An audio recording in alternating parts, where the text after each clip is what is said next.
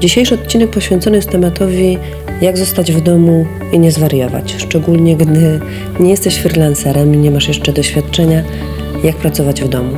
Już wszystko posprzątałeś, posprzątałaś, obejrzałaś połowę Netflixa i HBO, obdzwoniłeś wszystkich znajomych i co dalej? Dalej propozycja jest mega prosta.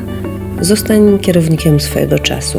Umiałeś, umiałeś to robić w pracy, to możesz zarządzać też swoim czasem w domu.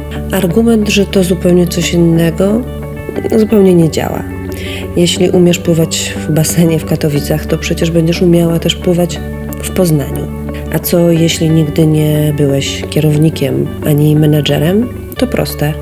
Popatrz, jak działał Twój kierownik, albo inny kierownik, o którym słyszałaś, że jest dobry, albo w ogóle najlepszy kierownik świata. Jak działałby najlepszy kierownik świata? Stwórz sobie swojego wewnętrznego kierownika. Jakie będzie miał on cechy? Będzie rozlazły, źle zorganizowany i niewymagający? Czy też może odpowiedzialny, energiczny, ambitny i empatyczny? Jakiego sobie stworzysz kierownika, takiego będziesz mieć.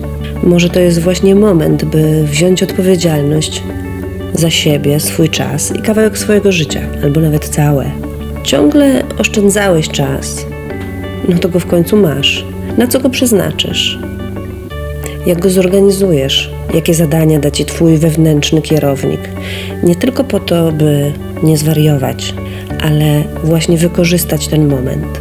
Dobry kierownik będzie organizował, podzieli czas na kilka departamentów.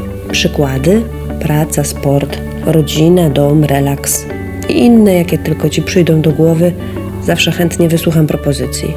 Sprawdźmy, co wrzucić do pierwszego departamentu. Praca. Twoja firma zawiesiła działalność i jesteś na przymusowym urlopie albo na zwolnieniu.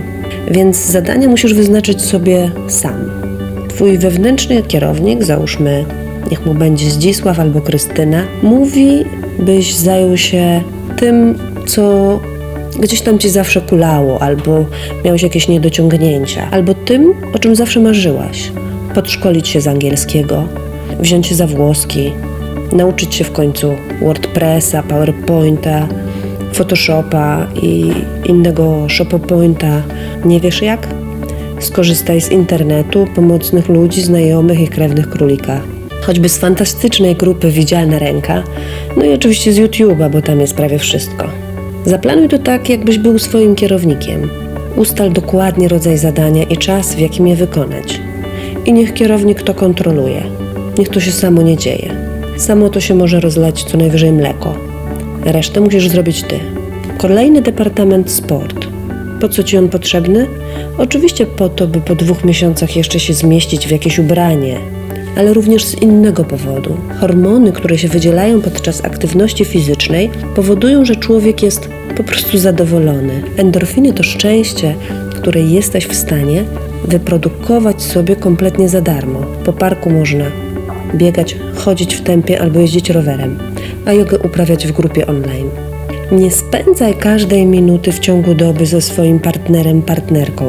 Zarówno rekreację, jak i pracę czasem wykonujcie oddzielnie i w innych przestrzeniach, po to, byście mogli jeszcze ze sobą spędzić wieczór. Podziel też opiekę nad dziećmi między siebie a partnera, partnerkę, by każdy z Was miał prawo do chwili wytchnienia. Bo wiadomo, że dzieci to największy skarb, ale no już tam wiecie o co chodzi. Ponieważ sam jesteś swoim kierownikiem, ułóż swoją aktywność codzienną w sposób wykorzystujący rytuały wydajnościowe. Najprościej mówiąc, jest to wykonywanie określonych zadań w najbardziej wydajnym do tego momencie w ciągu dnia. Ja na przykład nie jestem w stanie ciężkich prac umysłowych robić po godzinie 15. Wszystko, co wymaga ode mnie kreatywnego myślenia, robię między 10 a 15, ale po 15 chętnie sprzątam, gotuję i gadam. Gorąco zachęcam do obserwacji i zastanowienia się, kiedy jest Twój najlepszy moment dnia, żeby robić najbardziej wymagający dla umysłu rzeczy, a kiedy jest dobry moment na to, by sprzątać. Gorąco zachęcam do tego, żeby się trochę poobserwować i ustalić, kiedy jest najlepszy moment w ciągu dnia, Twój indywidualny, w którym możesz robić najcięższe umysłowo rzeczy. I mówię Wam, że nie zawsze musi się to zgodzić z tym, co proponuje firma, w której pracujecie. A nawet z rzadka się to zgadza. Niech Wasz kierownik to sprawdzi i wdroży w życie.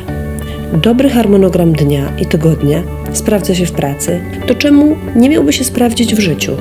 Rytm, powtarzalność, regularność skutecznie upraszczają wiele spraw. Kolejna rzecz, na którą dobrze by było zwrócić uwagę, to Facebooki i inne zakłócacze, które dość skutecznie wytrącają cię z równowagi.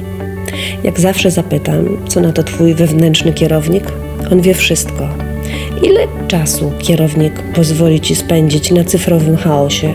Co ci ten chaos daje? Może warto uregulować to okrutne przebodźcowanie wiadomościami i nauczyć się nowego sposobu funkcjonowania, bycia tu i teraz, ze sobą i tym, co aktualnie robimy. W przeciwieństwie do nieustannego skrolowania ekranu, a co za tym idzie i umysłu. Ale o tym będzie w kolejnym odcinku.